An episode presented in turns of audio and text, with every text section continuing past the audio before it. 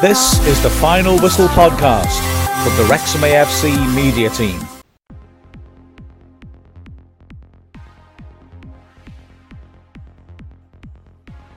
Well, yes, so welcome to Dragon Heart. Uh, it's me, Mark Griffiths, and I'm delighted to say I'm joined by James Harrison. Hi, James. Good to see you. Hi, how's it going? Oh, Nice yeah, be yeah, great. Well, last week Saturday evening. Maybe that's the best thing to say, isn't it? Really. Um, Che is not with us because congratulations to him. He's had a fine young baby. That's a bizarre way to put it. Uh, and to be fair, being a, new father is kind of important. And so he's got his hands full at the moment. But uh, absolutely massive congratulations from all of us to Che. And, uh, and also, of course, to Mrs. Che and to Wesley. Not sure if he's named after Wes York or Wes Baines. We might debate this afterwards, James. I don't know. But, uh, Either, either way, what, what an excite, what an exciting time for a, a newborn Wrexham fan to come into uh, into the club with the way forward. Absolutely, and believe me, I know Shay. Wesley will be a Wrexham fan. There's no two ways about it. I tell you. So fantastic. Well, uh, we'll better fill Wesley in on what happened just before he was born. Uh, Wrexham beating Kings Lynn. Uh, that was it was. A, uh, I, I felt happier about it afterwards. I think James at the time. I felt edgy. It, it, It's, I, I- think everyone did. It's that you look at the, you look at your fixtures, you think that's got to be a win, particularly in the position we are, particularly in the way you want to challenge, and obviously the Steve Cleve bit as well. And it, it's just all, all it all leads into it. But you're looking, you know, and no disrespect to Kings Lynn, those are those are games that you expect. you're looking at and say that's three points, and it becomes nervy when there's a goal and they keep scoring. Yeah, exactly. And it just wouldn't stop. It was like, oh, I, I, for some reason, I'm thinking of that. Um, what was that film with Julia Roberts where she had this awful boyfriend? It was one of the earlier Julia Roberts ones, and um, Not pretty, it's not Pretty Woman. uh, not Pretty Woman. That was that. Well, well, when you hear what I, what I say next, you'll realise, wow, it would be a very different film. Um, uh, in the end, he's so horrific, and she kills him, which I don't remember happening to Richard Gere. Although you know, it is a sanitized version of this tale about prostitution, isn't it? Um, maybe the real version that, that happens.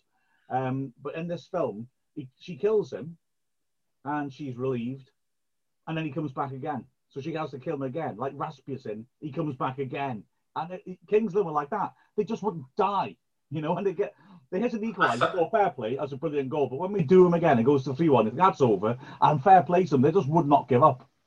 That sounds more like uh, her brother's type of film, and Eric Roberts' 80s sort of action film. It keeps coming back to life. Oh, uh, they. I mean, they were dreadful defensively, really awful defensively, and we could easily have scored a silly number of goals. Really, I mean, we had the goal disallowed, which I think we should get to in a moment, because if you've got any theory as to why that was disallowed, I'd be fascinated. It's bizarre. one. I, I, I have got a theory on that, actually. Yeah, I've, uh, We'll I've watched. I, like probably a lot of fans watched the replay several times, and Oh yeah. I, I think I've got it. But um, yeah, Well, but yeah, no, I think yeah, you're right. I mean, you can score a hatful. I mean, five, five. Let's not be greedy. Five is a great thing to do. I mean, Yeah. and a couple of their goals really. The free kick. Um, Carey's a, a decent player, to be honest. He's, yeah, he they- stands out for them uh, a couple of times I've seen him play. Um, but yeah, the other two are sort of mistakes, really. And our defence, particularly in the 18 yard box, has, has been quite solid and, and, and robust. So you can put that down to hopefully an off day at the office and close back up the next game. Hopefully. Yeah, hopefully, because we haven't been that all season. So hopefully, yeah, it's just a weird thing that happened. It was poor, wasn't it? We had such a soft underbelly, just go on you, just running straight through the middle of us. That wasn't pretty, was it? But yeah, No. like you say, I, I we did batter them at the other end. There, Caper made three unbelievable saves as well. So, Yeah. you know, we've got to be happy, really, haven't we? Yeah, I mean, and fair play to Jackson. He was there, at the right place, right time to knock in. You know, you know, make the most to capitalise on the errors, and that's what that's what you pay your money for strikers to do, I suppose, isn't it? So, uh, yeah, and Wrexham yeah, came. Normally, we come against a keeper and, and using that type of form, and we don't score. So to get five past him, because how frustrated have we been when a keeper's you know looked dodgy and pulled off the, all these saves, and we've not scored anything and, and gone away from a game where we thought we should have had points and got nothing from it. So Yeah, that's keeper, bonus. Neil Richardson. I mean, he was well, he was absolutely magnificent, and yet still let in five goals. Uh, something which I often try to argue in my goalkeeping career. Didn't manage to be as convincing as he was. Um, But that just come on, we got to do it. The disallowed goal. What? What? So I think everyone's concentrating a little too much on the sort of last four or five seconds of the ball going to the net. Mm-hmm. If you take it back 10 seconds, Pearson is actually holding back the defender and quite badly so. He's put his arms all around him. He pulls the defender away. It's only when the ball ricochets back that Pearson tries to rush forward, and that's when it looks like he's rugby tackle. But if you look on the build up, it's actually Pearson um, holding the defender back, which allows the initial um, initial shot on goal or the space the assistant gives. That, that, that's the only thing I can see in it.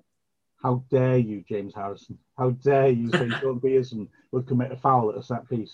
That's unbelievable. Um, it's the only thing I can see in it. I, the only thing I can see really that I, I, think, and I think it's Pearson's given for the initial foul. Hmm. Everything after that, yeah, I can't see anything wrong with it. I am. Um, I have an alternative theory. Okay. Is I think well, well, before I explain it, I think it just illustrates that it was a controversial call because we can't agree, and as you say, we have both looked at it over and over again. Um, yeah. I'm just curious about the way that the moment Ponticelli scored and then turned and saw that the referee was not going to allow it, he tapped his head, which usually, of course, is a symbol for I didn't score with my hand, I headed it.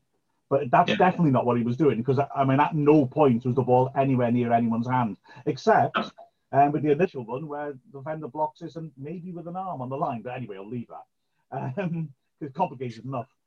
So it's definitely not a Wrexham handball. But the other reason he may argue is like, you know, is are you you know, was are you giving high kicking, and the, their players ducking in? And when I've looked at the replay, I mean, the ball's not on the floor when he volleys it. I would argue, and, and his foot is quite close to the defender's head on the line. It's not high kicking though. I mean, his, his, his foot is lower than his hip, and he's leaning, so his hip's low and frankly, the defender is is almost doubled over trying to head it. Now, the way that afterwards, uh, Michael Gash was like their main cheerleader, and he kept going to the referee like that as well. And so I wondered if it was that. But if it was that, then it was absolutely nonsensical because there's no way it was high kicking. And as well, if it is that, what is it with referees and us with high kicking on the on the on the goal line? I mean, we've had a penalty given at Eastleigh because James Horsfield cleared the ball off the line onto somebody's head, and then we get a goal disallowed if that's what it was for. For high kicking when you're volleying the ball into the net, could the bloke stoop down in front of you? I'm not convinced. I'm, I'm, I, I don't know. Um, Jay Harris played very well, coming back from injury. Only managed 70 minutes. Uh, let's hope he's got the 90 minutes in him for Saturday.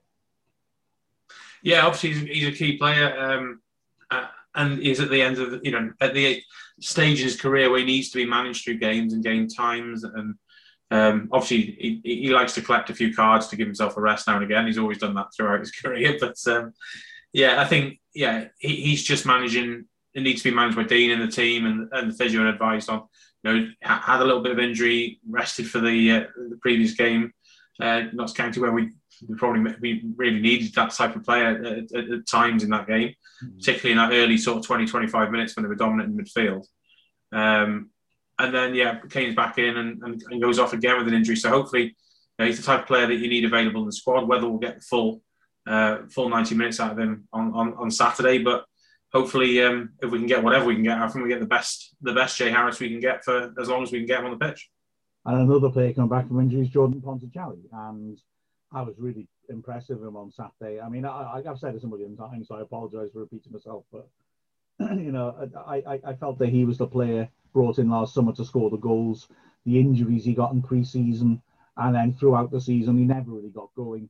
But he looked very sharp on Saturday. His movement was good as well, um, and he scored two in the last three games and had that controversial goal disallowed, which he you know, he did his part of the the, the bargain. Um, I'd love to think that he's got 90 minutes in now in him now as well because it gives us a few options up front. Yeah, he's a player that I think both me and you uh, in pre-season were very, very happy that we signed him, mm. uh, and, and, sort of a bit surprised that we managed to. I think with COVID and, and, and teams cutting down their sort of their youth setups and reserve squads, uh, probably freed him up because he was rated at Coventry when we had him, and it, I thought he looked decent last year. Um, although raw and learning, you know, senior football in a you know a difficult physical league. So I was expecting you know, are hoping for a good season for him. And like you said, he's just been blighted with injuries through pre-season. Uh, stop, start, stop, start. Then he's hit. Uh, he's come back with, uh, you know, and been fit. He's hit an informed Kwame Thomas, or you know, and, and there's been obstacles, and then he's managed to get a run in the side again. Got injured, and yeah, just hope that he's you know, got those couple of goals now. Um, he's, I think, you can't question he's he's keen and, and motivated. He's, he has been all the way through, and you just hope that he's just got that bit of match fitness and sharpness just right at the the right time or peak time for us to to benefit from it. Yeah, I'd hope so. Uh, I think he's a good player. He's still under contract for next season as well. I'm I'm very pleased about that too. And then there's competition, like I said up front. Gold Omotayo, um, fair play. I mean, he was he really bullied the the Kings Lynn centre backs on Saturday. Took his goal well. And Dior Angus you know, I think he's needed a rest for a while, and I think Keats would yeah. be happy to see Ponticelli able to start the game. But you know, there's three good options right there for Keats to, to conjure with when it comes to Saturday. Yeah, three options and three options that keep defenders busy. Um, mm. I think uh, Gold Omotayo is obviously, um, you know, he's got his limitations, but if you play to his strengths, and the last couple of games we have done that, we've and he's looked quite decent with knockdowns and and doing that, you know, that sort of stuff. Obviously, a couple of goals and bullied defenders uh, on Tuesday. But yeah, I mean, Dior Angus and Ponticelli probably uh, do they work as a partnership up front? I'm not sure. I think they're clever enough players too. Um, but you know, you lose that option of that ball, that long ball, and that target man that you know has seemed to play dividends when we, you know, when we've had um, obviously Kwame earlier and, and now um, Gold. But yeah, I'd be interested. Marsh Brown is obviously another option and an experienced player to come into that sort of. You know, we've got we've got a mix, um, and all we can say is that in strikers scoring goals and being on form that side is, is, good. Just need to Dior Angus to you know have his rest and come back firing as well.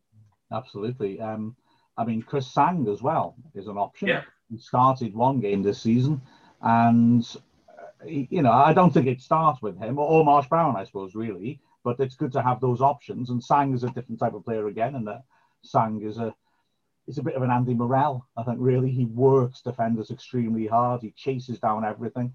It's, it's good to have that sort of variety, really, isn't it? Um, yeah, I mean, you look what Stuart Bevan did. He was that type of player that worked harder for us, and you know, I think with, with the right striker alongside him, they would have cashed in on on his work rate. But you know, time the time we were, we were playing with him up front as a target man, and for someone at almost just over five foot, what a lot of balls. yeah, yeah. To be fair to him, absolutely. We've seen Angus and Ponticelli play together for about 20 minutes, and I, I, I think you're right. I think you'd have to get the right sort of service to them to make them effective. But if you recall, it was a very uh, exciting 20 minutes because it was that, it was the start of that Notts County game away from home when we really tore at them and the two of them were causing all sorts of problems. But sadly, didn't score, and then Ponticelli broke down. So um, possibly, like you said, they both got clever movements. They'll both want to run in behind, stretch the defence, give space for Jordan Davies to come into. There's, there's something to think about there. But I suspect, yeah, as you say, Omotayo is going to be the, the common factor in any. I think that's key. Both strikers, like you said, they don't mind running. They don't mind working the channels. They don't mind you know, doing, you know, making those runs out wide to, to make space for midfielders. So the key there, if you're going to play those two, is, is like you just said, making sure Jordan Davies can get on the board or, or um, you know, one of the other flair players and just sort of pick the passes. Um, you know, whether that be Jarvis, uh, etc. You know, you, but then you need Jay Harris and Young to give you that pivot uh, and, and shore up that midfield to allow that space. And yeah, it's I suppose it depends how Dagenham and Redbridge will set up against us and what what's, what what determines what space we've got. I mean, looking back again at Kings Lynn as well, the goals we mentioned Jordan Davies, Davies and Young. Oh, you know, um, the strike from the free kick by Davies. I Have two players like that who are able to hit it from the edge of the area, from set pieces or open play. It's a it's a fantastic uh, weapon for us, isn't it? Absolutely, and Jordan Davies, obviously, uh, you know, we we've talked before about he needed the games, he needed the run to to develop into a player, and that's what you've got to do with young players. You can't just expect them to to throw them in and then be, you know, it's a bonus if it does come off straight away. But you know, Jordan's had to sort of fight for his place in the side, fight for what position he's playing, and he was a little bit hesitant, I think, early in the season to take the shots on. Sometimes, you know, you think you were expecting that sort of lash of the left foot and, and have a shot. But he's he's grown in confidence. He started hitting it, and you know his set pieces now. are you know, to have that in your arsenal, and on top of you know Luke Young as well doing the same thing. You know that's why that free kick worked on Saturday uh, because the keeper doesn't know he's coming from the left foot or the right foot. Yeah, exactly. Here's a fab fact. You know, you know how we're supposed to be a negative team who struggle to score goals. Well, I mean, obviously that's not the case at the moment, especially as we're the fourth top scorers after the top three in the league. But if you look at um, the amount of games when we scored three or more goals in a season, this is our best season. Well, well, no, it's our best season since that 90 odd point season in 2011 12. That and this are our best seasons in the conference in that respect. And to find a season when we scored more, when more often we scored three or more goals in a game, you've got to go back to the 2002 2003 promotion season, which shows we certainly, when we had catch fire, we can spank teams. Although there have been quite a lot of games we failed to score in.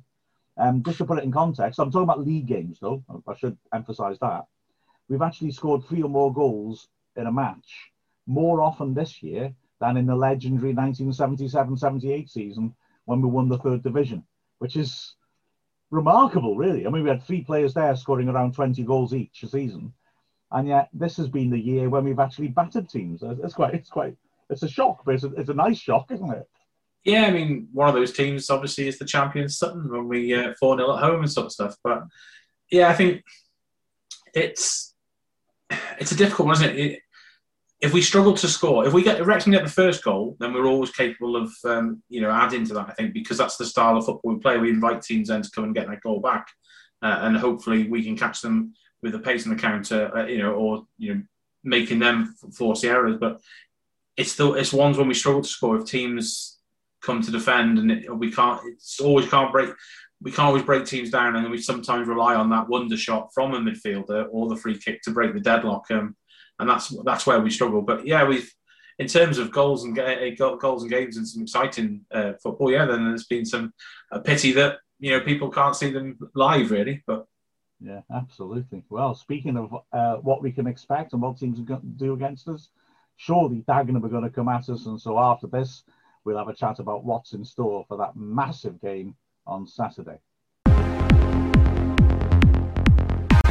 Jordan Ponticelli, and you're listening to the Dragonheart Radio Show. Yeah, huge game on Saturday, James. We just can't uh, emphasise that enough. It's it's do or die. Either we get in the playoffs or our season ends right there. Well, yeah, it's as simple as that.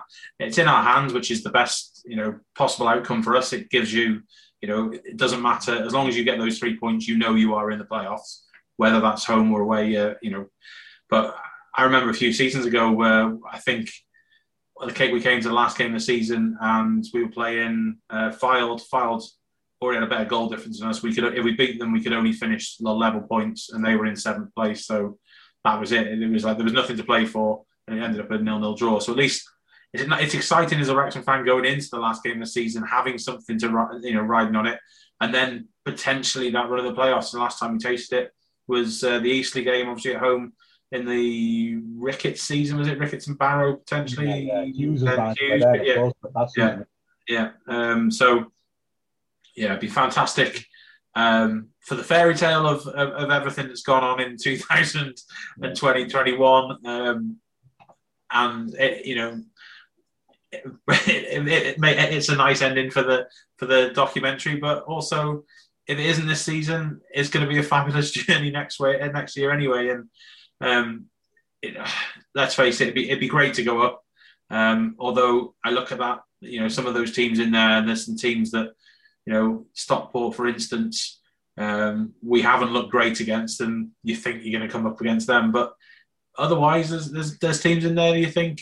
I mean, I'd have, I'd have actually fancied playing Sutton as one of the teams. Yeah. Uh, and obviously they they went up as champions, and congratulations to them.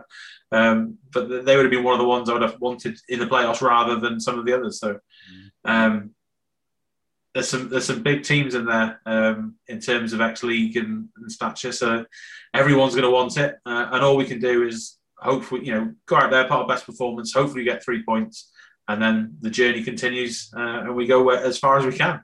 Yeah, exactly, exactly. Yeah. Um, chances are it'll be an away game if we get through. But I mean, no, I can't. I shouldn't get ahead of myself. First, I should say, I really hope they make it. Not just as a Wrexham fan. I feel this team deserve to make it. I feel that since the turn of the year, the standards stepped up quite a lot. And you know, although we've had some erratic moments, that Stockport game, for example, I'd say that generally we deserve to be top five or six from the way we played since the year's turned. Um, and also, I'd really like this set of players to make it because they deserve some reward for the way they keep fighting, the way they come back from behind, the way they've bounced back from bad results, the way we've coped with injuries.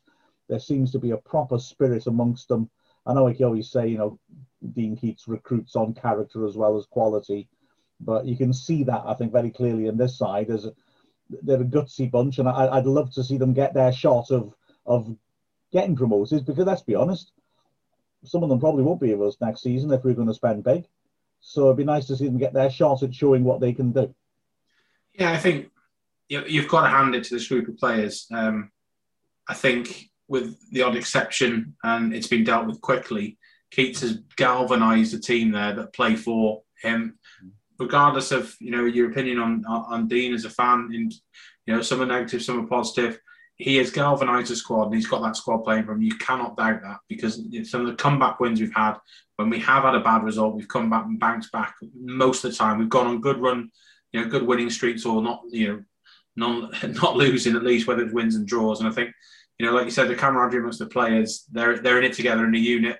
Um, and they've had to be because of the bubbles and everything that's that's in there. Um, I think he could easily fall out uh, if you had the wrong type of characters in the dressing room in this situation because you're spending probably more time than you would normally in a squad. So you can get away with, with you can't get away with some of the stuff that maybe you know just going turn up to training and then different groups with their separate ways and and things like that that you know you know, it could happen permutations in football clubs. So I think they deserve it, yeah. And I think what I'd love more than anything is I'd love that home tie or the final appearance where Wrexham fans can actually get to see their team this season, and that would be fantastic. There's always a team that comes in with a bit of form in the playoffs and does well. Why can't it be Wrexham?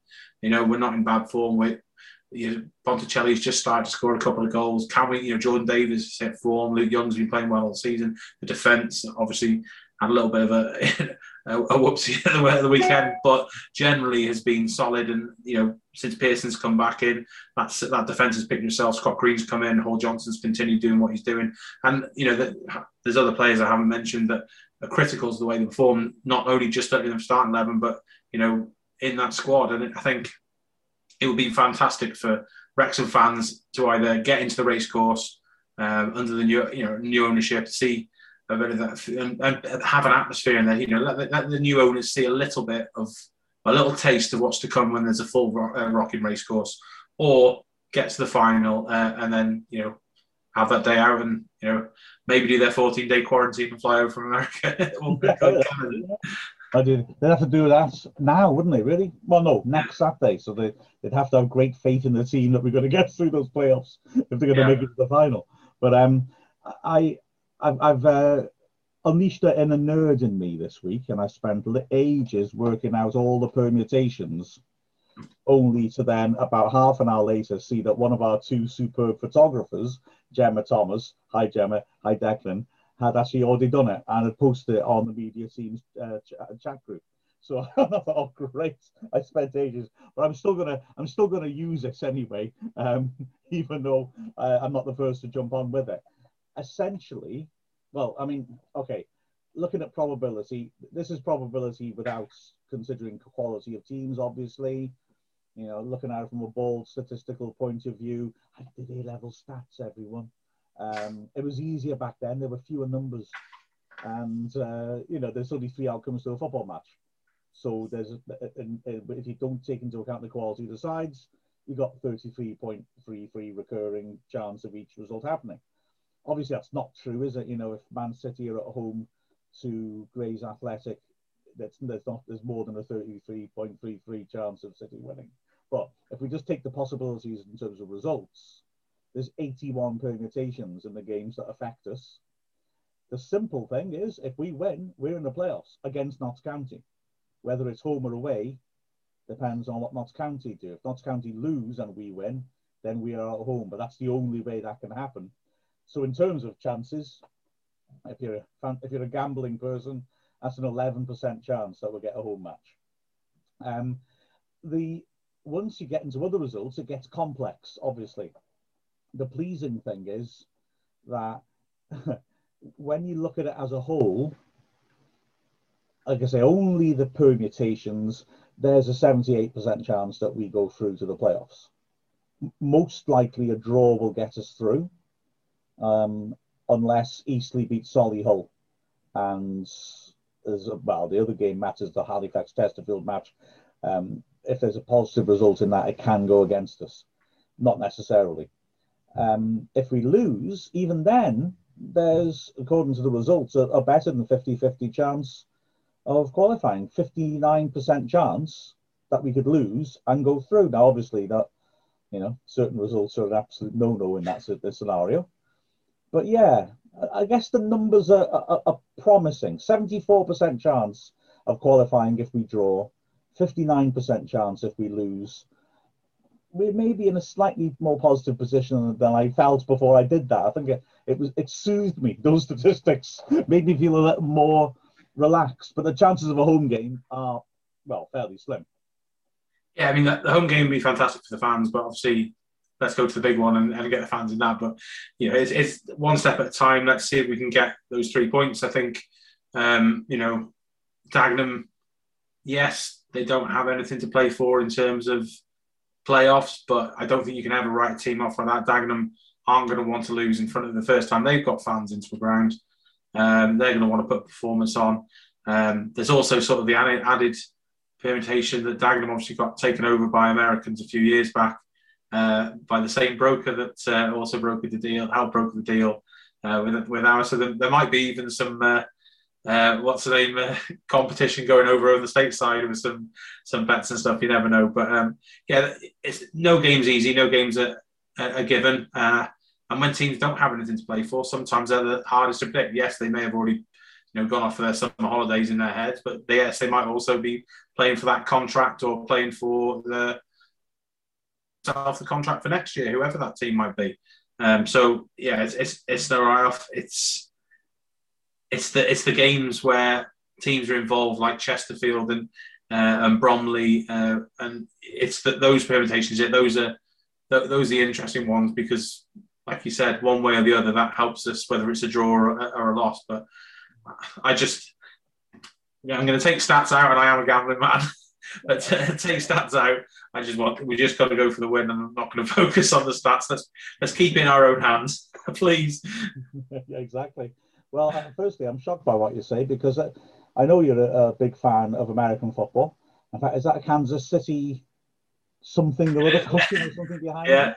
Um, it's so the it's the juice. Gambling on sports in America, apart from in certain states, is massively frowned on, and I don't I don't want you to be starting to lead Rob down that path. Thank you very much. So, poor bloke goes bankrupt or sent to jail just because of you. I'm not going to be happy. Um, but I mean, but also, yeah, Dagenham. I beg your pardon, Dagenham. Um, you said exactly what I was thinking. They no longer have anything to play for, but they are in front of their own fans for the first time in ages. They have finished the season like an absolute train and they would love, I'm sure, to sign off by giving the fans something positive. I think all these games would be very emotional, and that's you know that, that, that makes it hard for me to imagine that they'll be on the beach, even though I'd love them to be. Was it last nine games, won seven, drawn one, and lost one? Admittedly, the lost one was last Saturday at Chesterfield. Um, but then the draw was away at Stockport. I mean, they have been absolutely flying. They hammered Halifax 3 0 they, they're a decent team on good form will probably want to go out with a bang. And so, so it's a proper test for us, isn't it? Yeah, and if we go back to the home game, February was it? I think. Um, you know, I thought we played really well. We off played them off the park, but then they brought on McCallum uh, and the other big lad that was up front, switched it around through the long ball, and we did we couldn't cope with it. So whether they learn their lessons from that, and that's how they start, and um, that type of tactic. And we learn our lessons from that. I suppose you got Pearson back. Uh, that adds a bit more of an aerial presence, I suppose. Um, So, so that's as that. Yeah, you're right. They're, they're no they're no easy beats, um, and they'll want to prove it. The other thing, I suppose, uh, is players have played. Well, I suppose since March when the league ca- uh, cancelled last year, without without fans. So how do players react for you know? I know it's going to sound a strange thing, but you're going from you know over a year with no fans and sort of that sort of getting used to that almost training match environment, I suppose, to you know a little bit of noise, a little bit of you know boos maybe cheering depending on how you're playing on, on either side. And you know, Wrexham fans have got to react to that uh, Wrexham players have got to react to that as well. Yeah that's that's very very true. Uh, it never seems the most fearsome ground Dagenham to me. Maybe I'm being a bit unfair. Uh, so you know hopefully it's not intimidating it's more of a joyful atmosphere we uh, we have played of course once in front of oh no no I just realized I was about to make a positive comment and say we played once in front of fans this season at Weymouth and we won. But I remember then, of course, we also played in front of fans at Torquay and we lost. So, uh, yeah, there's no pattern there. I'd imagine all players, I'd hope, are just keen to get back out there and keen to get in front of supporters. I would have hoped, at least. Yeah, at least we Wrexham tend to play better against footballing sides uh, and on footballing pitches. Dagenham, you know, obviously have a decent pitch um, and decent, you know, tend to be a footballing side. I know they've got the option to go long, uh, so that does sort of allow Wrexham to play their best game to a certain extent rather than the sort of what can be termed as traditional non-league style of football to a certain extent. So. I'm just having a sneaky look as well, and you're right. I, I was thinking, have Dagenham, you know, did they have one game in front of their fans? It doesn't look like they did. It looked like they did trophy game instead at that weekend. So yeah, it might well be the first time at all that they've had fans in the season. So I don't know. Let's hope that we can uh, rise to the occasion and come back once again, just like Richard Gere did when Julia Roberts killed him at the end of Pretty Woman. Spoiler alert for any of you who are watching the, the gritty Coen Brothers directed version. I'm Kerry Evans, and you're listening to Dragonheart Radio Show. Yep, so Saturday's a big game but we already know who the player of the season is. All the awards, the usual awards were given out. And before we talk about that, it's just such a shame, isn't it, James, that normally that's done with the fans and the players together. And obviously this year that's just not possible. But at least there's hopeful signs now that soon we'll be able to be holding events like that where fans, players, maybe owners are all able to come together and share our love of the club. Yeah, that sort of end of season dinner when the, you know, the, the, the, various fan groups come and present all the trophies, and it's a chance to mingle with some of the players. Some of the ones, you know, it sort of tends to be the the day before they get told whether they're getting a contract extension. So sometimes it's the last chance you get to see some of the players um, mingle in and people get their shirts, you know, the sponsors' uh, shirts and stuff like that. And also the the fact the players haven't been able to get the adulation from the fans on the pitch when the you know the trophies are presented on the pitch as well uh, and sort of uh, get that. So yeah, it's a, it is a shame, but uh, it doesn't make any much less of achievement. So yeah, exactly. Well, there are eleven awards given out, so maybe I'll, I'll go through them. You may spot a pattern because one player won six and one player won four of them. Um, the official player of the season was Luke Young by a good margin. The official young player of the season by an even bigger margin was Jordan Davies. The players' player of the season, Luke Young, and then the different regional awards. Mold Reds went for Luke Young. Shropshire Reds went for Young as well. The Kings Mills Reds went for Jordan Davies. The London Reds went for Jordan Davies. The Isle of Man Reds were the only ones who broke ranks. They went for Reece Hall Johnson. The Rhos Reds went for Luke Young. The Junior Dragons went for Jordan Davies. And our media team, the Wrexham AFC media team, we went in our award. Oh, beg your pardon. That was wrong, wasn't it? Sorry, the media player is the media team plus the local journalists uh, voted yeah. for Luke Young. Sorry about that. I was getting a bit cocky then, wasn't I? Um, I, I mean, obviously that indicates two things clearly. One, Young and Davies have been terrific this season, but also illustrates what we were talking about last week in Dragonheart that to be fair, there were a lot of good performances by players this year. There were quite a lot of contenders, and there's a few who were maybe unlucky not to get the nod. Yeah, I think I'm glad Hall Johnson's got one because I think he's quietly gone back especially as a as a wing back, he's really you know go going forward. Um, he's, he's added a different dimension and goals. As a right back earlier in the season, a little bit exposed at times on that right side of defence, whether that was his fault or or just just the, the system. But um, I think he, he's been a cracking addition, um, particularly with his, his forward play. Um, you've got players like you know Lainton would normally be in there, but he's had a stop start injury season. Dibble's had some really great games as well. Pearson would normally be in this conversation, but again, he's had a you know an injury hit season. I think Kelleher's unlucky not to be in the shout. He's been consistent all the way through. Um, you know, some of the other, yeah, yeah, yeah, some of the other defenders, just obviously missed a few games with injuries here and there.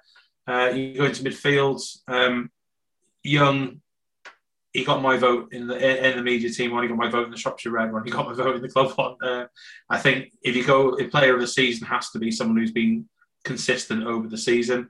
Uh, so I think he fully deserves that because he's had his best season in the Wrexham shirt, uh, goal scoring wise uh, and productivity. For me, uh, he's been he's played every game. He's been consistent.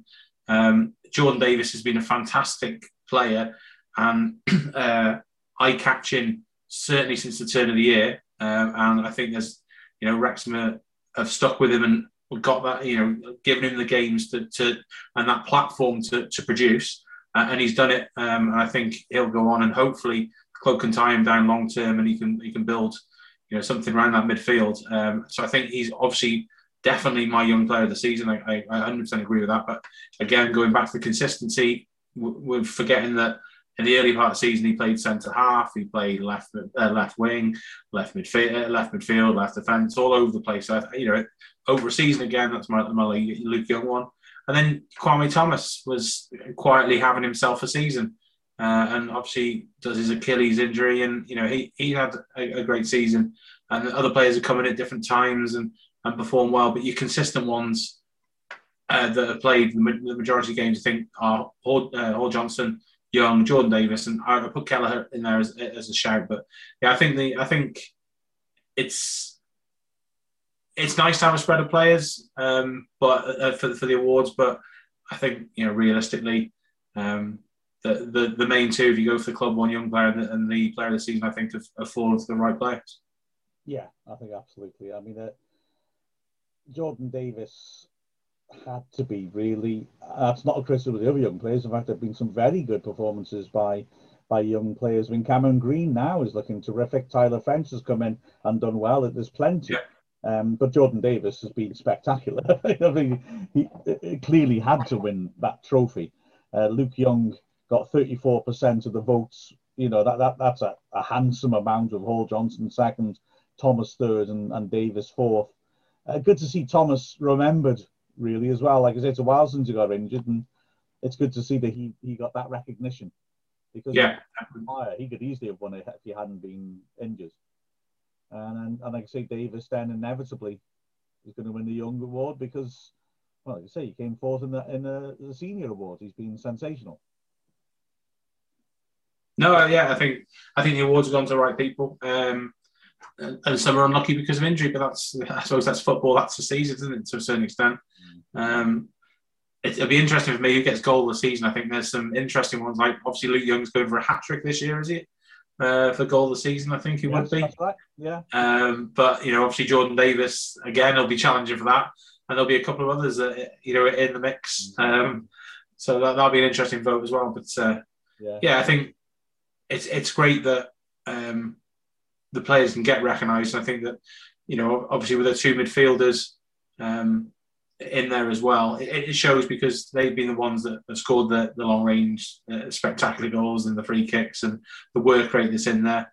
Um, and at time, yes, we've been bullied a little bit in midfield, but that's not those players' faults necessarily. Sometimes it's formation or your opposition and, and, and the way of doing it. So, yeah, being consistent, particularly Jordan Davies turn of the year onwards, uh, uh, and Luke Young for me all season.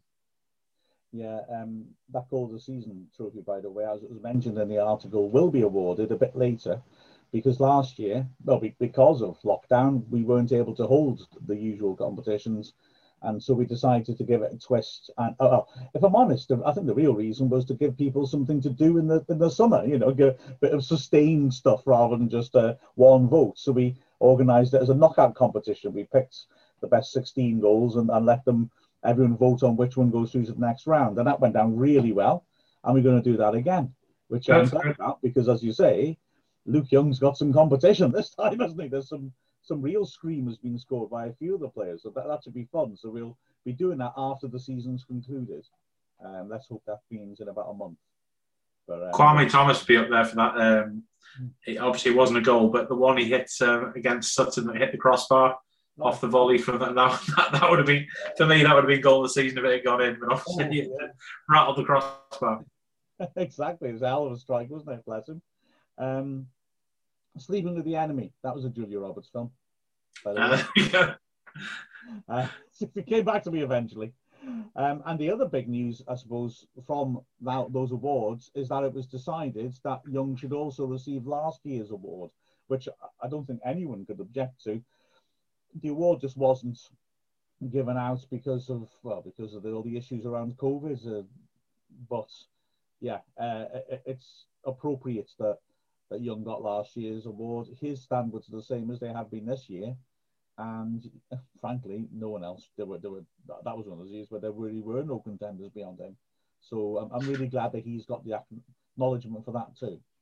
Yeah, I think Luke's obviously made the move up from from Devon and uh, Sam, uh, Sam Ricketts' first signing, um, and he's had a few management changes uh, over his time here. Um, but he's always been one of the first names on the t- team sheet for all of them.